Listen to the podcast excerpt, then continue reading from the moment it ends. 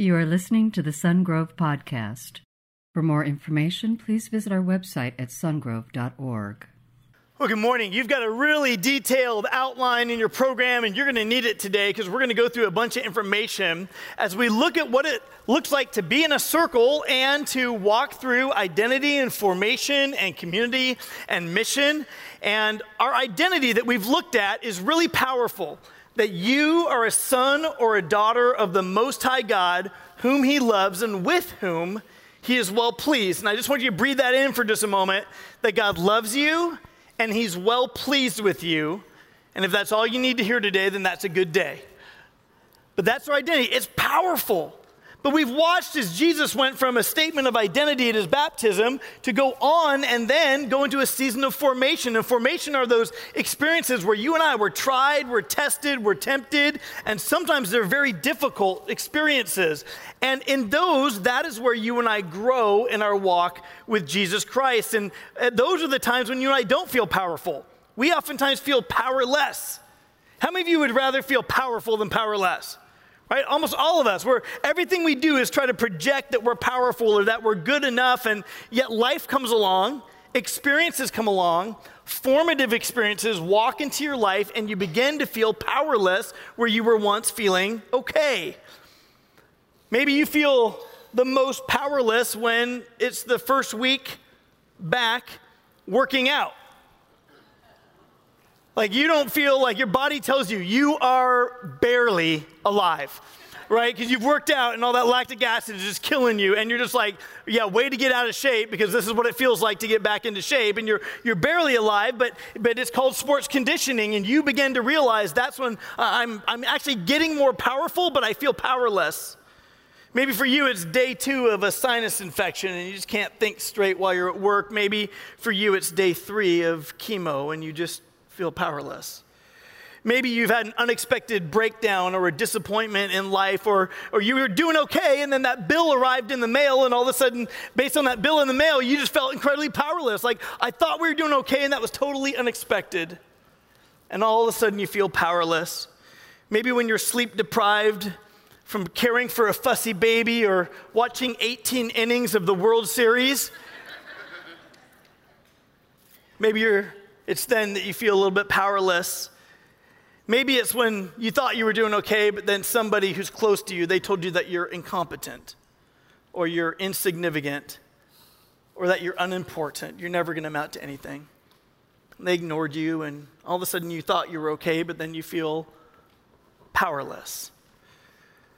Oftentimes in life, we want to make a splash. We want to have our work matter for something. We want to do something significant for God and in His kingdom. We want our lives to matter.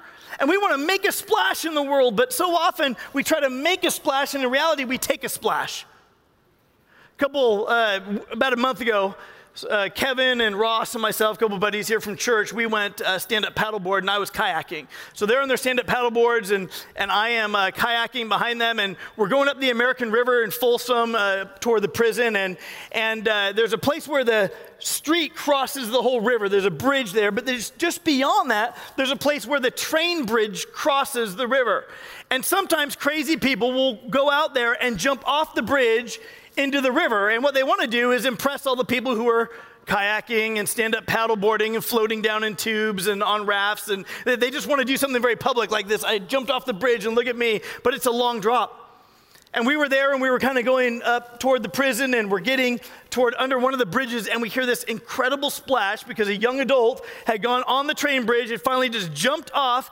And you know, like when you jump off and you want to make a splash, but you get off balance in the air? Yeah, that's what happened to this guy. And so by the time he landed, he basically landed like he was in the sitting position, okay? So he didn't go in with his feet like plunging, he went like seated position.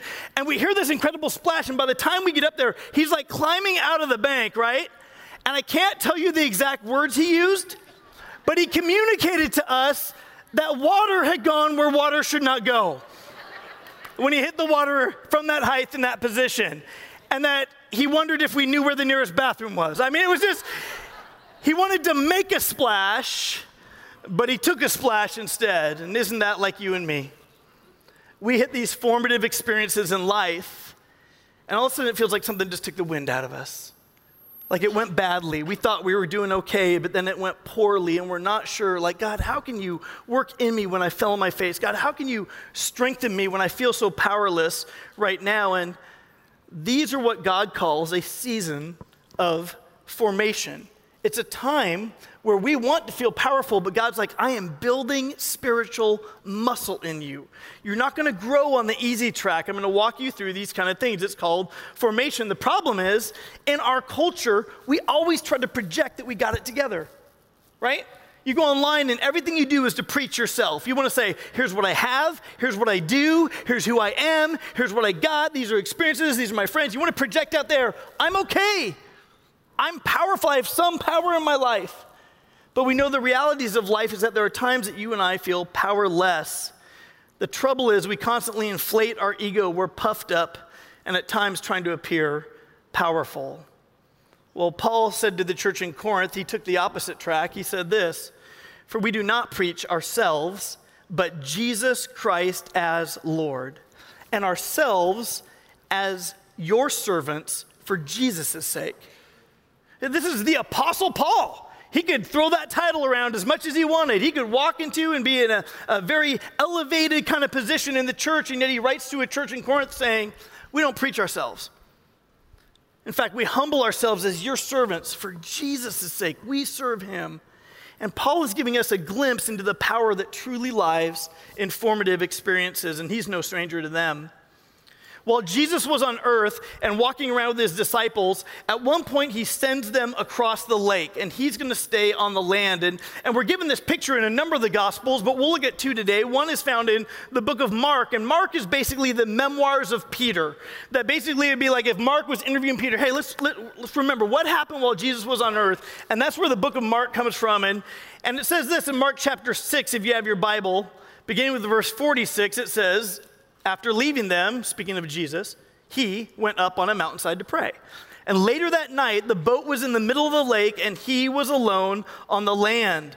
And he saw the disciples straining at the oars because the wind was against them. And shortly before dawn, okay, this is time right there. They've been working at the oars all night to make it from one side of the Sea of Galilee to the other. If you've gone to Israel with us, you can picture being on one side and looking across at Tiberias on the other side and thinking about rowing all night. And these guys are rowing, rowing, rowing, but it's so hard because the wind's against them. Shortly before dawn, he went out to them walking on the lake, and he was about to pass by them. I don't know if you're ever reading the Bible, but I think that's funny. Right? Jesus is walking on the water. He's not walking to them. He's about to walk past them. He's gonna be like, What's up? What's going on? See, guys, is it windy? No, like he's just walking on the water and they're terrified. They think he's a ghost. And verse 49 says, They cried out because they saw him and were terrified. And immediately he spoke to them and said, Take courage, it is I. Do not be afraid. And then he climbed into the boat with them, and the wind died down, and they were completely amazed. So here, as Peter is recollecting with Mark the experiences of being disciples, and as he's writing it down, uh, I'm so grateful that we didn't just have Peter's word for it. Because there was something that Peter left out. See, Peter's like you and me. He's the kind of guy who wants to make a splash, but he ends up at times taking a splash, that he wants to do something great for God, but sometimes he falls on his face. And if you're like that, like me, you can relate to it. But we are so thankful for the book of Matthew because Matthew includes what Peter intentionally left out. If you look at Matthew, the same experience on the Sea of Galilee, Matthew is going to throw Peter under the bus. Okay, here's what happens Matthew 14, verse 26. When the disciples saw Jesus walking on the lake, they were terrified. It's a ghost! And they cried out in fear. But immediately, Jesus said to them, Take courage, it is I, do not be afraid. We have some new information. Lord, if it's you, Peter replied, tell me to come to you on the water. Come, he said. Then Peter got down out of the boat and walked on the water and came toward Jesus. But when he saw the wind, he was afraid and began to sink. He cried out, Lord, save me. Immediately, Jesus reached out his hand and caught him. You of little faith, he said, why did you doubt? And when they had climbed into the boat, the wind died down. Then those who were in the boat worshiped him, saying, Truly, you are the Son of God. You get in the boat, the wind calms down. We've been fighting it all night. You walk on water. Peter goes out there to you. Peter wanted to make a splash and not take a splash. And, and I, sometimes Peter gets a bad rap for, you know, going in, having little faith, and then falling in the water. And yet, I got to say, he's got more faith than the other 11 guys in the boat. Wouldn't you agree? He's the only guy who got out of the boat. He's like, I see an opportunity here. If Jesus can do that, maybe because of my association with Jesus, I can too. And for a while, he does.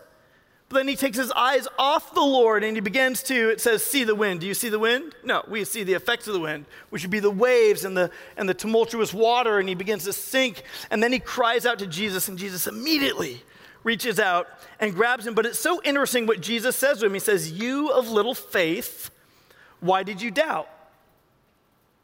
See, we would say Peter's got great faith to get out of the boat. And yet, what Jesus is doing is taking this formative opportunity to strengthen faith. And what I want you to capture and understand today is this that when God, when you have fallen down on your, fa- on your face, when you wanted to make a splash, but you took a splash, when you've had a setback, a disappointment, an impossible situation, a painful experience, that God wants to come along and say, This is a prime opportunity to strengthen you spiritually, strengthen your faith. You don't just grow spiritually by gaining more knowledge. You grow by gaining experience, and the way that we do that is through formation. God uses formative experiences to increase our faith. See, being in pain or being powerless will inevitably expose our immature, childish images of God. See, we might think we're doing okay for a while, then a formative experience comes along and it's painful. Now we're in pain. I don't know, God. Maybe my maybe I'm I don't believe you like I once did because this is making me question everything. And then you have another experience come along. You just feel powerless, like it's out of your hands. There's nothing you can do to change the circumstance. And God is saying this is an opportunity to move you from maybe immature faith or beginning faith to more mature adult faith in Christ. And so on the table on your outline, you'll see on the left hand side childhood faith, and on the right hand side, mature adult faith. The first one, if you have childlike faith, just childish faith, that's good Christians don't have pain or disappointment. And sometimes people do that, right? They accept Christ and think, this is perfect, everything's gonna get better. But that's immature because those of us who've walked with the Lord for some time find out that God uses our pain and our disappointment to make us better Christians because these test my ability to persevere and to endure, giving me an opportunity to gain some spiritual muscle. It is these experiences that make you and I cry out to God. We can't understand what He's doing, and they make us cry out to Him and find out that even in those painful circumstances, God can be found. And when we cry out to Him, He reaches and He grabs us. He doesn't remove the circumstance, He doesn't remove the situation, but He will walk with you and me through it, and that our faith can help us persevere. Our faith can help us endure. And he begins to grow that. He builds a track record of trust with us.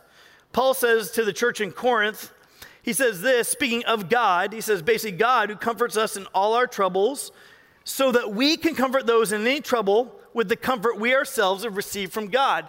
He's basically saying this when you and I walk through formative experiences, we experience comfort from God. And the reason we need to be in community and in circles with other people is because we need a place where our name and our needs are known. We need a place where we can be real with God and ourselves. And then once we're real with God and ourselves, we can actually be real with other people. And it's there that we can find out that in our pain, in our powerlessness, that there are others who have walked through painful experiences. That they have said, in that time, God comforted me in these ways. And you can say, well, if God comforted you, then maybe, maybe God could comfort me. And we need each other. We find out that God uses our pain and disappointment to make us better Christians. He never wastes a hurt. Immature faith would say that God helps those who helps themselves. How many of you thought that was in the Bible? Because it's not. It's not in there. But we hear it, right? God helps those who help themselves. It's a slogan. But we find out when we walk with Jesus over some time, we find out that God helps those who admit their own helplessness.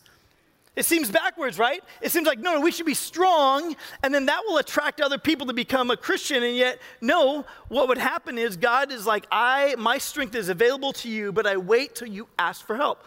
When Peter started to stumble on the waves and he was going to take a splash, did Jesus rush in and catch him?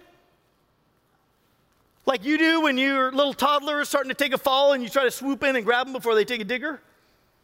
No, it was when Peter cried out for help that Jesus immediately reached down and grabbed him, kept his head above water, brought him back to the boat. Jesus said this in John 15, 5 of himself. He said, I am the vine, and you are the branches. And if a man remains in me and I in him, he will bear much fruit. Apart from me, you can do nothing. That our job is to be with God in community, that we're to abide with him, that even in our helplessness, that we reach out to God, God, I need you right now. I need you. And sometimes we try to suffer it out. And we stay silent with God. I'm just going to tough this out on my own. I'm going to tough it out on my own, tough it out on my own. And then all of a sudden, you just see nothing but wind and waves and you begin to fall, and it's then that you show humility and cry out to God for help, and He reaches to you. His compassion, His love, His heart is engaged for you in that moment, and He grabs you and lifts you up. He doesn't just expect you to help yourself. Immature faith would say that God wants to make us happy.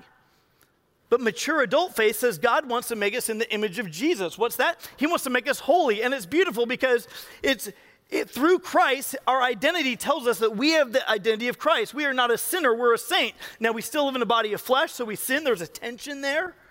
But we find out that God wants to use formative experiences to make us more and more like Jesus, more and more like a servant, more and more willing to serve his kingdom and not our own. And he gives us the picture when he speaks to the church in Philippi. He says this in Philippians chapter 2, verse 5 your attitude should be the same as that of Christ Jesus, who, being in the very nature God, did not consider equality with God something to be grasped, but he made himself nothing, taking the very nature of a servant, being made in human likeness, and being found in an appearance as a man, he humbled himself and became obedient to death, even death on a cross. One of the worst kind of ways to die. He's saying, Jesus was the model of the suffering servant. And we sometimes you think, well, God wants to make me happy. No, God wants to make you more and more like Jesus, willing to serve him, to deny yourself, to take up your cross, to follow him. And in doing that, you'll find that Jesus is strong in you. Childhood faith says faith will help us always explain what God is doing and things will always work out.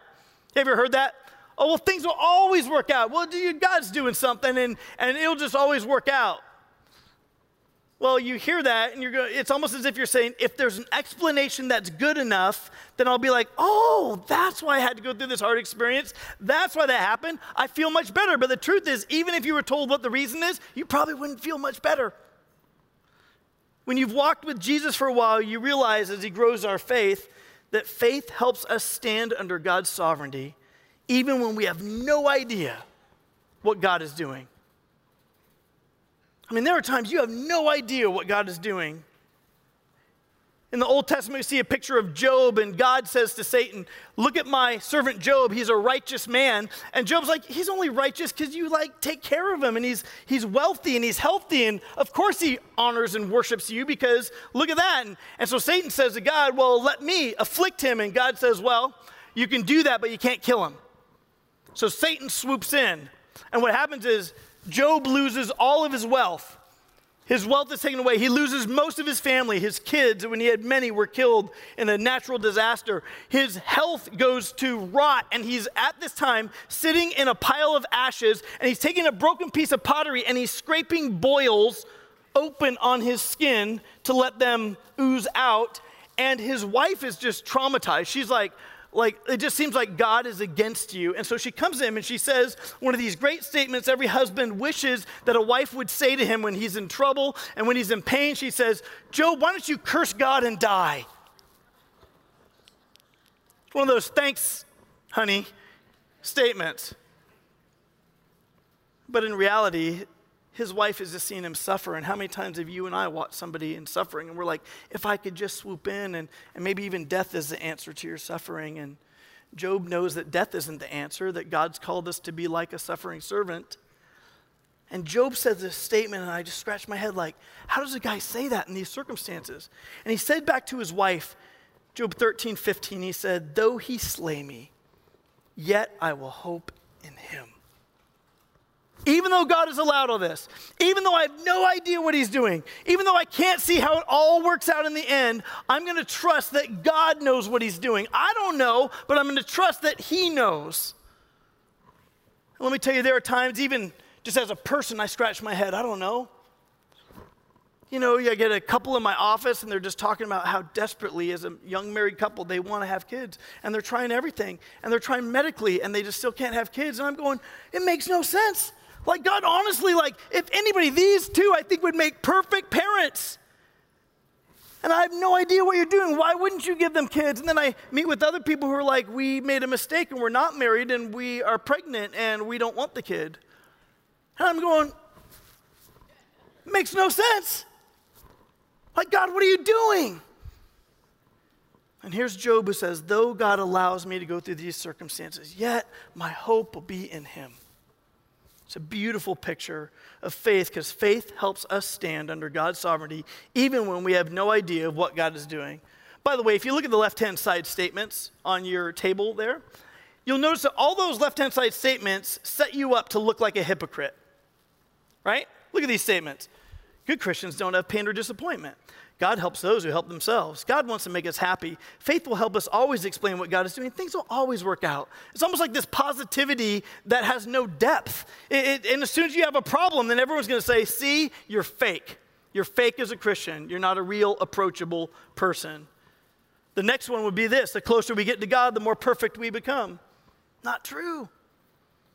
Anybody who just thinks the closer I get to God, the more perfect I'll become, you've got people around you waiting for you to stumble so they can point the finger at you and say, You're a hypocrite. You're not even approachable. But God wants to mature our faith away from that kind of thinking to this that the closer we get to God, the more we become aware of our own sinfulness. We know in our identity that we are saved by grace, that we are declared righteous through Jesus, through his identity put upon us. But we know that we still live in a fleshly body. And until we turn in this rental, we're going to struggle with the desire to sin. And so what's happened is as we get closer to God, we're aware of our propensity, the tension between our identity and the reality of our flesh. And so Paul writes this in Romans 7 about himself. He says, What a wretched man I am. Who will rescue me from this body of death? And the answer is it. Thanks be to God through Jesus Christ our Lord. So then, I myself, in my mind, am a slave to God's law, but in the sinful nature, his flesh, I'm a slave to the law of sin. He understands that until he's released from this body, there's going to be tension in his life. And thank you, God, that someday you rescue us from this body of death. The closer we get to God, the more we become aware of the tension. And we thank God that He's the answer to our sin problem. Well, immature faith says mature Christians have answers. And we think that, that if we just get more information, it'll lead to transformation. But like we looked at last week, information plus application leads to transformation. And so it's not just getting more information, when you've walked with Jesus for a while, you gain mature faith, and it says that mature Christians can wrestle honestly with tough questions because we trust that God has the answers. I don't know, but I trust that God knows what He's doing in that person's life. I'd want to step in and rescue that person from their formative experience. I'd want to step in and try and make it all better. And yet, God sometimes saying, no, no, no. They need to remain there because I want them to accomplish all that I want to do in them. I want to grow them. They need to stay there. And let me tell you, if you have a Messiah complex, man, that's going to be hard for you with your family and with your friends and with other people because you're going to try to fix it all the time. And sometimes God's going to allow us to remain in a time where we just trust. I don't know, God, I don't have the answer, but I trust that you do. Paul is writing and he, he's talking about that day when we get to heaven someday and our eyes are opened up and we fully know things, even like God fully knows us right now. But on this side of heaven, we only see a little bit. We only see a part. And in their day, when they looked in a mirror, it was like cloudy glass. It wasn't like those mirrors in the hotel room where you go and you're like, I had no idea that there were magnification mirrors that could see inside my pore, like every little, you know, hair on your face. And I had no idea those existed. You ladies already know this, but as guys, we have no idea until you go to like a hotel room. And it's not that kind of mirror. That's not what they looked at back then. Back then, it was just kind of a cloudy glass. And he says this He says to the church in Corinth, Now we see but a poor reflection as in a mirror. Then we shall see face to face. Now I know in part, but then I shall know fully, even as I am fully known. He's saying, listen, we are going to wrestle and we don't know it all. We don't have it all together, but the day comes when our eyes are opened and the time comes when we're with God, just like God knows us and knows everything now. The day comes when you and I leave this body of flesh and everything is wide open and revealed, and we sometimes have to trust what we do not know to the God who knows. And we make that choice when life is tough. See, telling a person who's going through a formative experience, hey man, just, just do a little more, just, just be a little more, that's like cruel counsel. Instead, we ought to tell that person who's going through a formative experience listen, abide. What does abide mean? It means dwell deeply with God, like walk with Him, drink Him in, draw close to God while you're in this season. Be restored. Stay rooted. Let God do in you all that God wants to do in you. That's the time when a person will wrestle and they won't know the answers, but they will choose to trust God who knows them. Immature faith will say good Christians are always strong. But mature Christianity says our strength is in admitting our weakness and our need for others. This is why we say we're a church of circles and not just a church of rows, because we need to be in those common, common experiences with other people where we can find out that, you know, when I'm weak, you come along and can help me, and when you're weak, I can come along and help you. In fact, Paul said something really unique. He said, Here's how I've discovered the secret of contentment. And Paul had gone through horrible experiences. He'd been arrested, he'd been beat up, he'd been tried, he'd almost died a number of times. And this is what he says. He, he, Paul had this condition going on. It was a health condition. We're not exactly sure what it was because he doesn't describe exactly what it was. But he refers to it as a thorn in the flesh. That there's something that just, it just feels like something is going on with him and, and it's painful. And three times he asked God to remove it. God, would you please heal it? Would you get rid of it? And God's reply was this in 2 Corinthians 12, verse 9, he's speaking of Jesus, but Jesus said to me, My grace is sufficient for you, for my power is made perfect in weakness. In other words, my power is matured in weakness. That's another word for perfect. It doesn't mean like perfect, like we would think it's flawless. It means it's being perfected. My power in you is being perfected in weakness. He says, Therefore, I will boast all the more gladly about my weaknesses, so that Christ's power may rest on me. And that is why, for Christ's sake, I delight in weaknesses, in insults, in hardships, in persecutions, in difficulties. For when I am weak, then I am strong.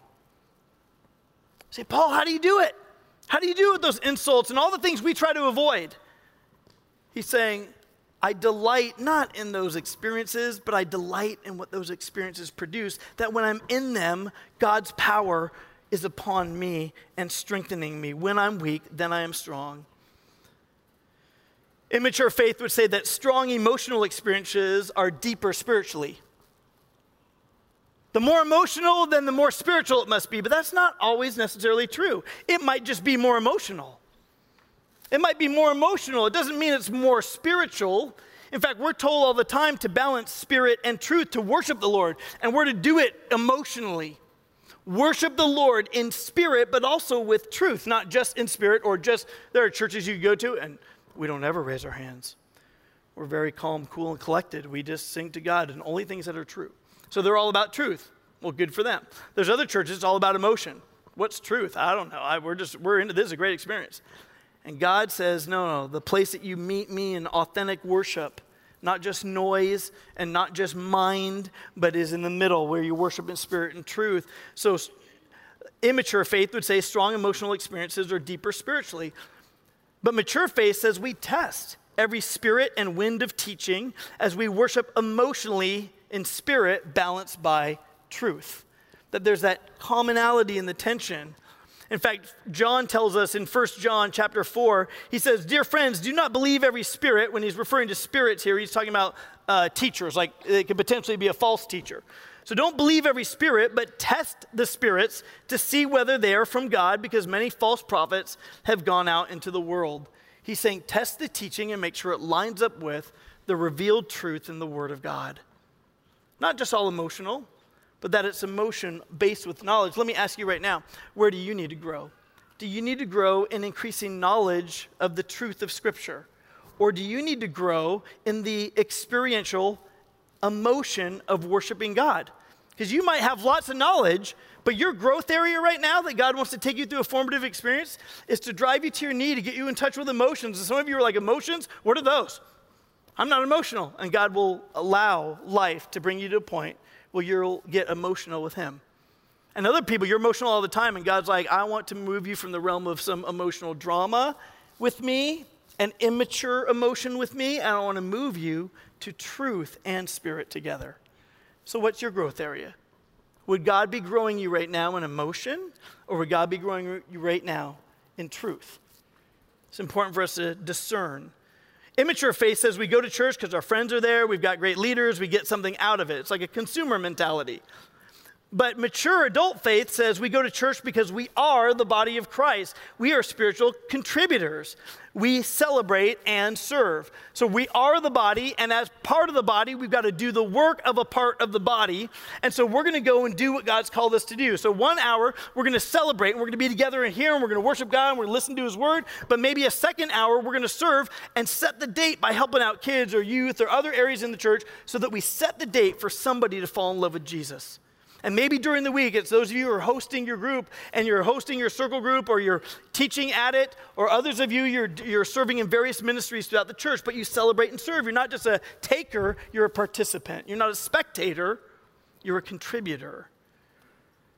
So Paul says this in Hebrews 10 and let us consider how we may spur one another on toward love and good deeds, not giving up meeting together as some are in the habit of doing but encouraging one another, and all the more as you see the day approaching. That would be the day of the Lord's return. So, what are we to do?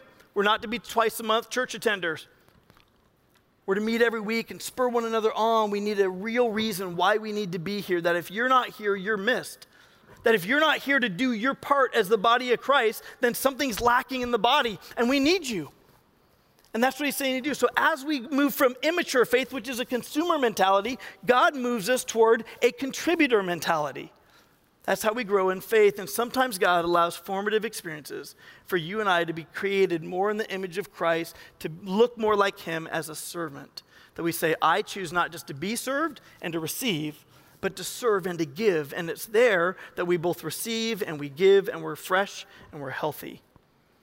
Listen, Alan Fadling, who wrote the book An Unhurried Leader and has spoken here at church, also has written the book An Unhurried Life. He writes this God wants us to recognize that the hard training he takes us through is one of the best evidences of his loving commitment to us. I often assume that the hard places are a product of my failures or they're an attack of the evil one. But God is bigger than my failures and the enemy's efforts. I'm not in the hard places because God is helpless in the face of their cause. He writes this Listen, I am in the hard places for my good and His glory. Yes, God allows us to travel to the dry places so that He can refine us. Isn't that what happens? You wanted to make a splash, but you ended up taking a splash. And God comes along and says, I want to help refine you. I want to walk with you in the middle of you taking a great step of faith out of the boat. And as you begin to stumble on the waves, that you'll find that I will come along and increase your faith in who I say I am and how I respond to you. That's what God wants to do. Listen, whenever you and I fall down, we fail. God always brings us back to identity. He doesn't bring us back to, let's look again at why you failed. You start looking at the wind, you start looking at the waves, and you just got to stop looking at the wind and waves. Did he lecture Peter like that? No. He brings us all the time back to identity. You are a son or a daughter of the Most High God, whom he loves, with whom he is well pleased. And God is saying, I am investing in you to create and move your faith from immature faith to mature adult faith in a relationship with him so let me ask you in what ways is God inviting you today to draw near to Him in the midst of the season that you're in right now? If you're in formation, a formative experience right now, what is God drawing you into? Of all these things on this list, where might He be challenging your belief and drawing you to a more mature view of faith? Maybe God's just got you where He's got you because He wants to move you from one side to the other. And would you allow God to do all that He wants to do instead of just simply crying out to God for rescue, but you're like, God, God, develop me. Don't waste my hurt. Don't waste my setback. Don't waste my disappointment. But God, you bring good out of what for any other person is always going to be a setback, a disappointment, or a hurt. Could you bring some good out of that? And God, always can. For those who love him, for those who are called according to his purpose, that he works good out of things that are bad. And he's really good at it. With your heads bowed, your eyes closed, how many of you would just, just by being honest, would say, That's me today? I, there's some areas I've identified today that I've got to move from one side to the other. God's working in me. How many of you would say that? Just raise your hand all over the room. Yes, hands everywhere. And maybe for you today, even right now, you're realizing that you've never put your faith, which is your belief, it's what you give. Faith isn't something you get, it's something you give. You give faith. Peter stepped out of the boat and gave belief that Jesus would keep him afloat. But maybe some of you today, you've never believed that Jesus could wash your sins away. You've never believed that he could rescue you from your past. And maybe today you want to just say, God, I believe that you died on the cross so my sins could be washed away, and you want to enter relationship with Him. Well, what does He require? He requires that we cry out to Him. And if that's you today, then you just pray a prayer. Even if you pray it just quiet in your heart, God hears you. He knows you fully. And you pray a prayer like this after me. Just pray, Jesus, today I give you me. I ask you to come into my life, make me a new creation. Would you forgive me of all my sin and wash me white as snow? I believe your death on the cross was done so that could happen in me. So today, Jesus, I give you me. Thank you for listening to the Sungrove Podcast.